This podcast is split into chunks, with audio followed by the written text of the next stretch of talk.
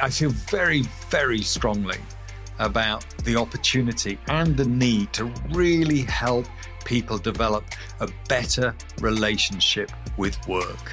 I think the big opportunity here is to rehumanize the workplace. At the end of the day, we're human beings, we're not human doings. Hi, I'm Wendy TepisomaMaledu, the host of Spark Leadership.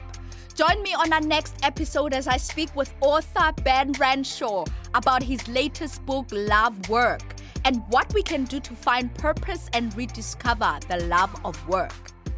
Find and subscribe to Spark Leadership on your favorite podcast platform.